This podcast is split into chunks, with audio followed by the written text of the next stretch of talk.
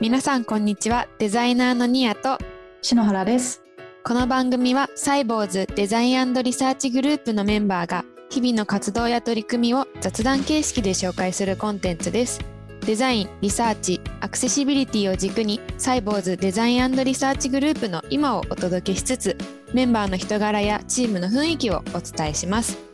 ということで今回も始まりました。イエイ。よ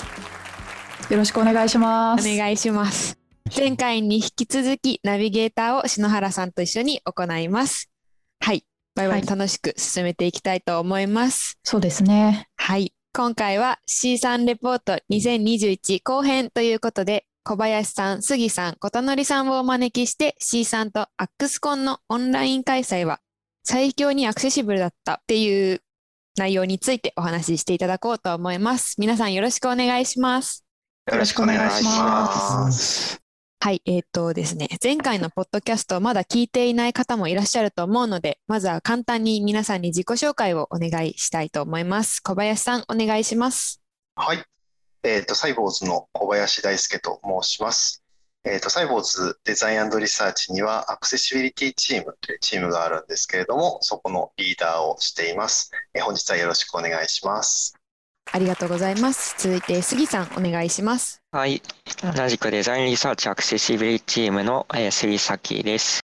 えっ、ー、と全物アクセシビリティエンジニアとして働いています。よろしくお願いします。ありがとうございます。と最後に小田則さんお願いします。はい、えー、サイボーズデザインリサーチチームの小田則と申します。えー、私はロービジョンで、えー、アクセシビリティチームで活動しています。よろしくお願いいたします。よろしくお願いします。ありがとうございます。それでは早速ですね、トピックの方に移らせていただきます。とまずはあの前回も一応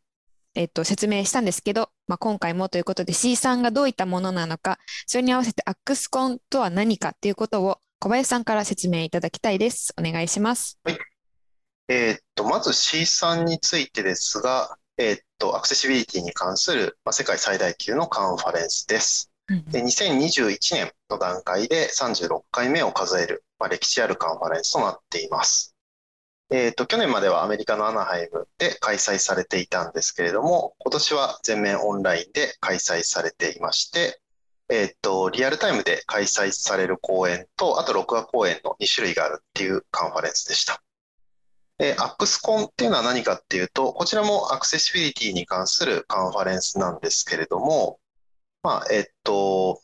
CSUN が、えー、オンライン開催になったことを契機にして、えー、C さんの、まあ、スポンサーにデキュー社っていう、まあ、アクセシビリティの、えー、っと会社があるんですけれども、この会社がまあスポンサーを外れまして、まあ、独自のイベントとして開催したのがこのアックスコンになります。なるほど。はい。で、えっと、こちらも、まあ、リアルタイムで開催されていたんですけれども、えー、2週間後にリアルタイムのえっ、ー、と、講演の動画が、えー、公開されまして、えっ、ー、と、収録している現在も閲覧可能になっています。無料で閲覧可能です。はい。おありがとうございます。あ、C さんとアックスコンはじゃあ同じ内容、似たような内容だけど別物なんですね。なんか、全然何ですか、こう付随してるイメージなのかなって思ってたんですけど。もともとは、うん、そうですね。もともとは、えっ、と、このデキュー社っていうのが、まあ、えっと、資産のスポンサーをしていたので、もともとはこのデキュー社も、その C 産の中で去年までは発表していたんですよね。なんですけれども、まあ、オンラインになったので、じゃあそれなら自分たちも独自でイベントをやっていますっていうことになりまして、えー、っと、はい、やってるので、まあ、結構似たような内容を取り扱ってる部分も多いと思います。でもまあ、ちょっと違うのは、C さんに比べるとアクスコンは割と Web に関するアクセシビリティの比重が高くなっていると思います。C さんは、まあ、Web というよりは、それも含めて、こう、障害者の方の自立支援とか、生活の環境とか、そういうことにも踏み込んでいるので、まあ、そういうちょっと違いがあったりはします。なるほど。へえ、面白い。アックスコンで発表されてる企業ってどういった企業なんですか？えっと、このアックスコンが開催されたことによって、えっと、他にも、えっと、C さんので今まで発表していたけれど、アックスコンで発表をすることにしましたっていう企業がありまして、多分アドビとかもそうだったたと思いますね。はい。そうなんですね。はい、そうですね。割とじゃあ、うん、アックスコンはデザインより、デザイン、ウェブ、ウェブとか、そうですよね。技術だったりとか、なんかそういう部分なんですかね。なんか UI に直結するみたいな、なんか勝手なイメージを持ってました。もちろん C さんでもそういう講演はあるんですけれども、アックスコンのまあセッションの内容を見ると結構デザイナーさん向けとか、あるいは実装者向けの話とか、そういうのが結構多い感じになってましたね。うん、うんまあ、決まってるわけではないので、今年の傾向かもしれないですけど、まあそういう印象がありました。はい。え、それこそ両方に出てる会社の方とかっていらっしゃるんですか？C さんでも発表して、アックスコンでも発表してっていう。そうだったか、小田野さんなんか覚えていたりしますか？私はあの、アックスコンしか見てなくって、C さんの方をほぼほぼ見てないので、どっちがというのはわからないですけど、私はアックスコンでは、えっ、と、マイクロソフト、アドビー、はい、あと、あの、アメリカの通信大手のベライゾン、そんな会社の、えっ、と、デザイナーのマネージャーさんとかがどういう取り組みをしたかっていう話を中心に結構聞きましたね。はい、えー、デザイナーのマネージャーがアクセシビリティについて語るって、ちょっと、はい、あの日本ではあんまり聞いたことがないから結構新鮮だなって今思いました。そうですね。はい。えー、すごい。マネー、デザインのマネージャーが語るんですね。はい。まあ、アクセシビリティのあのマネージャーの方とかもいらっしゃったし、うん、デザイナーのマネージャーの方もいらっしゃいましたね。うん、はい。なんかすごい、意識が高いっていうとちょっと、言葉が軽いですけれど、アクセシビリティの人がやるみたいな感じじゃなくて、もっとこうデザインとか広い視野を持って取り組んでるっていう感じがしますね。で、そういうことをキーにお話しされている方が多かったですね。はい。まいろんなこう企業さんがいらっしゃった中で、実際に小田則さんがこう印象に残ったアックスコンのセッションとかってあったりしますか？えっ、と、そうですね。あの、どこの会社さんも、やっぱりあの、全体のプロセス、開発のプロセスというか、もう企業の理念からしてえ、あなたの会社の企業理念にみんなとかカスタマーセントラルとかそういう言葉ありませんか？それはインクルーシブですよ。アクセシブルである必要がありますよ。そういうのをちゃんと全てのところのマインドとしてちゃんと捉えましょうっていうのを大きい会社さんのところでもかなり強く伝えられてましたね。なるほど。はい。あとは当事者を巻き込むこともとっても大切ですとか、そういうことがすごくメッセージとして伝えられてきたと思います。あともう一つ気になったのは、えっ、ー、と、はい、アクセシビリティのチームがあるところだと、えー、デザイナーさんとか、うん、えー、プログラマーさんにいろんなところでフィードバック、このアクセシビリティがダメですよっていうことを伝えなきゃいけないけども、えー、そうすると、えー、エンジニアとかデザイナーのやる気を削いでしまうという 話もあって、それはあのうまく伝えていこうぜっていうようなお話もありましたね。なるほど。はい。なんかあれですね、あの、前回の C さんのお話と、やっぱりこう、なんていうんですか、当事者を巻き込むみたいなことに関しては、そこはやっぱ同じなんだなっていうのを今の話を聞いて思いましたね。うん、ですね。なんかね、あったよね、前回も。はい、当事者を巻き込んで、うんあの、アクセシビリティ取り組んでいくことが大事だよみたいな話があったよね。なんか予測だけではなくてみたいなことですよね。やっぱり実際に巻き込まないとわからないことが多いと思うので。なんか杉君が言ってたけど想像でこうだろうって思って作ったら全然違ったってなって、結局それを良くするためにアクセシブル対応をしなきゃいけない。そうですよね。なりましたね。それこそ対応アクセシブル。ね、ね、そうだよね。それこそ対応だぜみたいな話をなんか前回したよね。はい。そうですね。ああと、アックスコンで一つ、えー、その費用とかに関するお話もあって、うん、アクセシビリティの、まあ、向上っていうのは、まあ、あの、必要なことなので、コストとかそういうところに天秤にかけるべきじゃないみたいな意見もあるとは思うけど、アクセシビリティを向上させることで、費用を抑えるとか、えっ、ー、と、顧客の、えー、マーケットが広がるというようなお話もありましたね。ああ、なるほど。ROI っていう言葉をよく使うんですけど、 return of investment、return of investment、うんうん、あの費用対効果ですね、日本語で言うと。あ、それかな？いや、違うかな？違うかな、はい、私の語彙力の問題ですね、これは。でもそうですよね。なんかこうコストコストってもちろんやっぱ大事だとは思いますけど、うん、それをこう超えた先にというか、そうですね。することによって得られるものって、はい、それ以上に多いんだろうな、多いと私は思うので、はい、なんかコストばっかりをこう考えるのはちょっとね、うんうん、あんまりコストコストって 感じにはちょっとまとまってなくて申し訳ないんですけど、したくないですよね。リターンとしてどういうことが得られるかみたいなところも視野に入れて取り組んでいくと、こう、はい、他の人も巻き込みやすくなるのかなって、うん、なんか今の話聞いてて思いました。アクセシビリティの取り組みをする上で人件費だったり工数だったりっていうところはあの結構かかるみたいな感じで捉えられることが多いと思うんですけど、それをすることによって、じゃあどういったことが、えーと、リターンとして起きるのかっていう部分、その部分があまり想像できてないことって多いのかなって思っていて、はい、さっき小田則さんが言ったマーケットが広がるだったりとか、うんうん、売り上げが上がるのかとか、なんかそういうもっと何ですかね、利益となる部分にどう効果が出るのかみたいな部分もなんか語れるとよりなんか巻き込みやすくなるのかなって思いました。ユーザビリティとかと違って結構こう想像力を持って理解しなきゃいけないと思うんですよ。ユーザビリティだったらペルソナという人がいて、その人に達成するようになんかこう、行くみたいなのがあると思うんですけど、アクセシビリティってもっと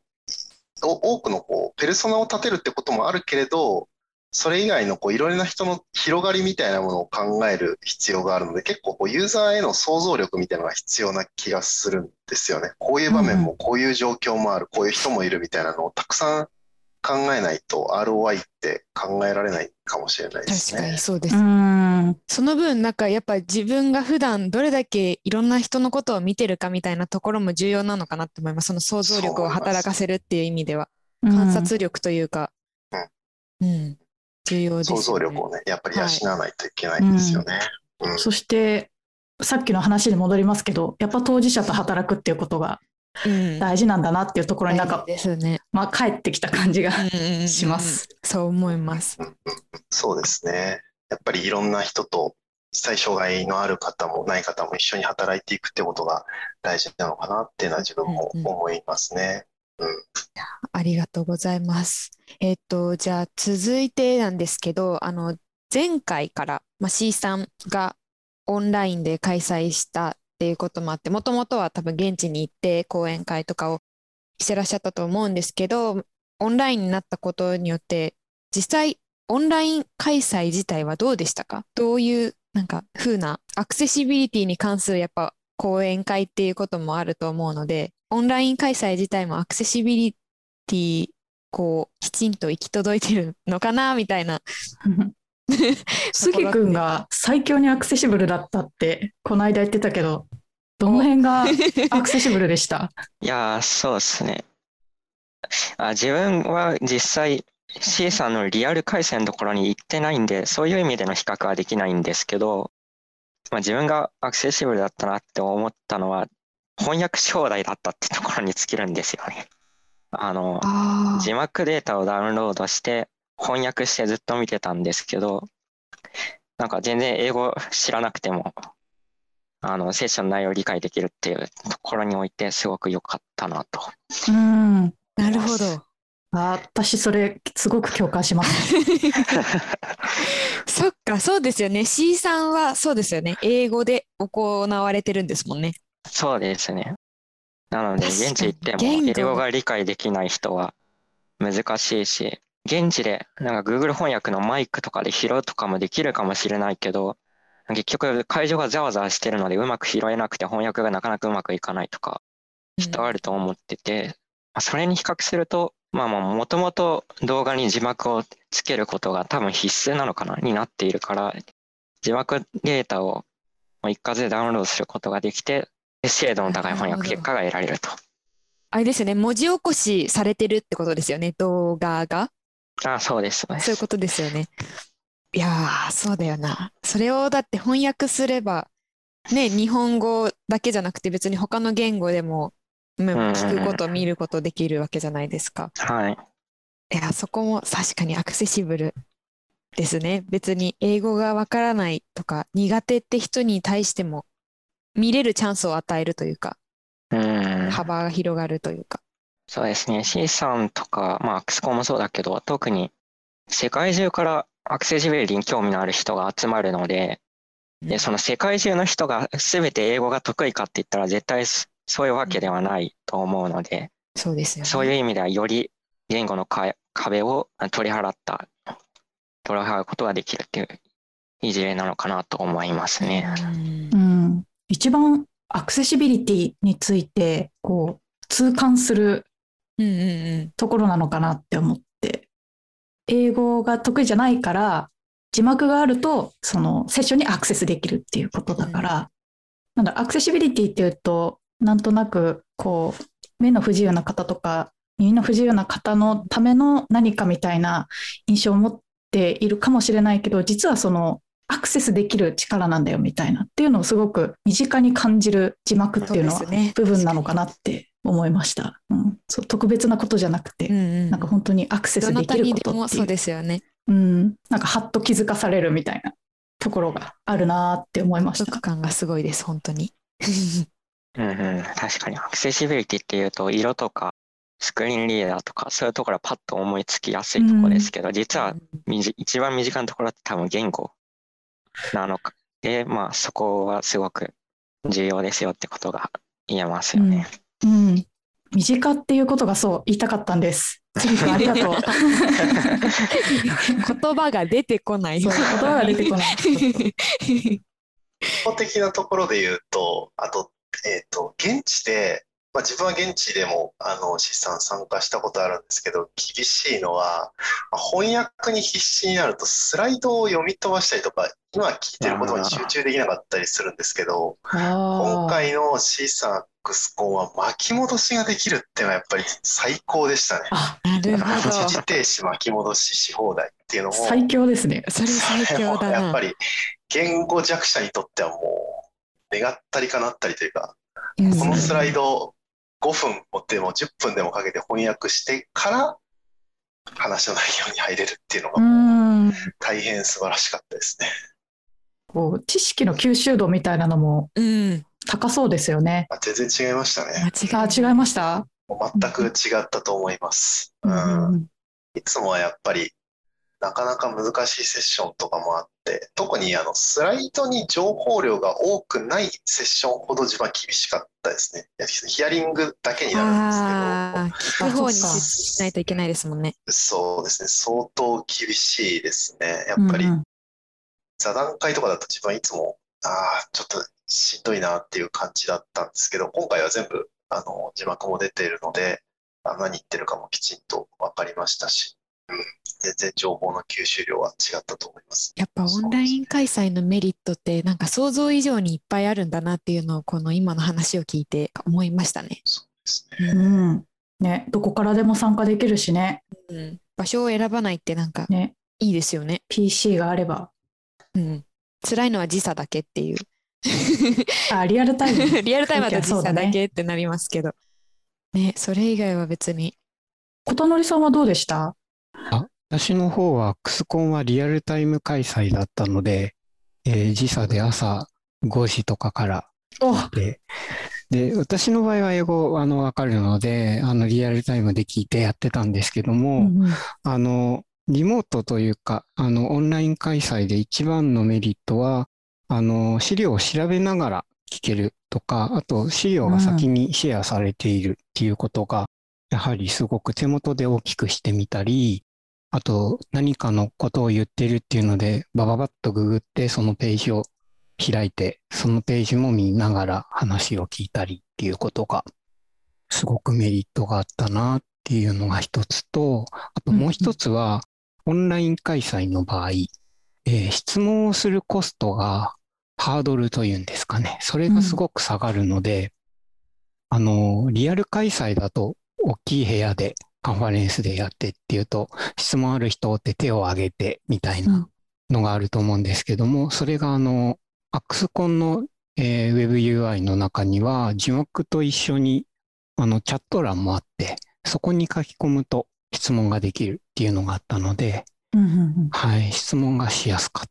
たというのが、はい、確かに、うん、あります。しやすいですね。ね。そうですよね、オフライン開催だと、はい、手を挙げて刺されなければ質問できないけど、うんね、オンラインだったらもう書き込めばいいですもんね。なんか緊張具合も違いそうですよね。結構なんか大勢の前で、あちょっといいのかなみたいな なることもあるけど。はい。ああと、他の参加者と自分の質問をシェアできるっていうのは、うん、オンラインならではなんじゃないのかな。そうですね。他の人の質問もちゃんと見えるし、うん、はいうんまあ、本当にこう、質問だけじゃなくて、そこに共感するっていうので、うん、わーってみんな、あの、日本語だと、なんか絵文字書いたり、わーって、あの、終わった時にパチパチパチみたいなそういうようなリアクションとかもみんながあったりして、チャット欄はチャット欄で盛り上がってました。いいですね。はい。チャット欄でこう参加者との一体感も感じられるし、うんうん、質問のハードルも下がるし。そうですね。うん、うん、いいこと尽くしですね。オンライン開催。まあもちろんね、準備とか大変だと思いますけど、それ以上に得られるものが大きいなっていうのは、今の話を聞いていてすごい感じました。唯一まあ欠点があるとしたら、まあ、他の参加者の方もちょっと言ってたんですけれども、えー、っと、やっぱりリアルのこうネットワーキングみたいなものを結構 C さんは重視されていたりとかにしたので、ちょっとその辺が今回しづらかったみたいなところは、やっぱり、あの、ちょっと課題だったかなっていう感じだったっていうふうに考えた人もいるみたいですね。え、リアルなネットワーキングっていうのはど具体的にはどういったことですか？例えばその実際にその企業の人と講演後にお話をするとか、実際どういうお仕事をしてるのっていうふうに情報交換をするとか、そういう機会って C さんは結構あったりするんですよね。C さんのその、こう立食のイベントとか、あの、その後にみんなでご飯を食べに行くとか割とあったりするんですけど、そういうのは今回はどうしてもできなかったりしたので、ちょっとそこら辺が、えー、厳しかったって感じる人もいるみたいでしたね。もしその辺が克服できたらもう最強のイベントになると思いますけどね。うん、なるほど。なんかその辺来年克服できそうな感じもしますよね。なんか技術とかも毎年変わってきますし、ツールも増えてきてるから、なんか近い将来実現できそうな感じしますよね。そうですね。そうですね。C さん、このコロナの問題が落ち着いた上で、えっ、と、カンファレンスの形がどうなるのかっていうのは多分まだ協議中なんだと思っていて、うん、オンラインのままになるのか、それともまた元のオフラインの会議に戻すのかっていうのはちょっとわからないし、もしかしたらその中庸を行く、まあ、オフラインをオンラインで中継するみたいなことになるのかもしれないんですけれども、なんか自分はオンラインの選択肢をやっぱり残してほしいなっていう気持ちは強くしますね。それは切に願います。というかもう、あオフラインはありでいいから、ハイブリッド開催にすれば参加者にあの選択肢を委ねられるんで、その公式は一番いいのかなと思うんですけどね、個人的には。リアルもオンラインも同時開催。インクルーシブな開催の方法な気がしますね、それが一番。はい、ありがとうございました。今回は C3 レポート2021後編ということで小林さん、杉さん、小田則さんをお招きしました。ありがとうございました。ありがとうございました。はい、第1弾とか、まあ、前編後編って2部構成すごいとってもいいなって私的には感じてます。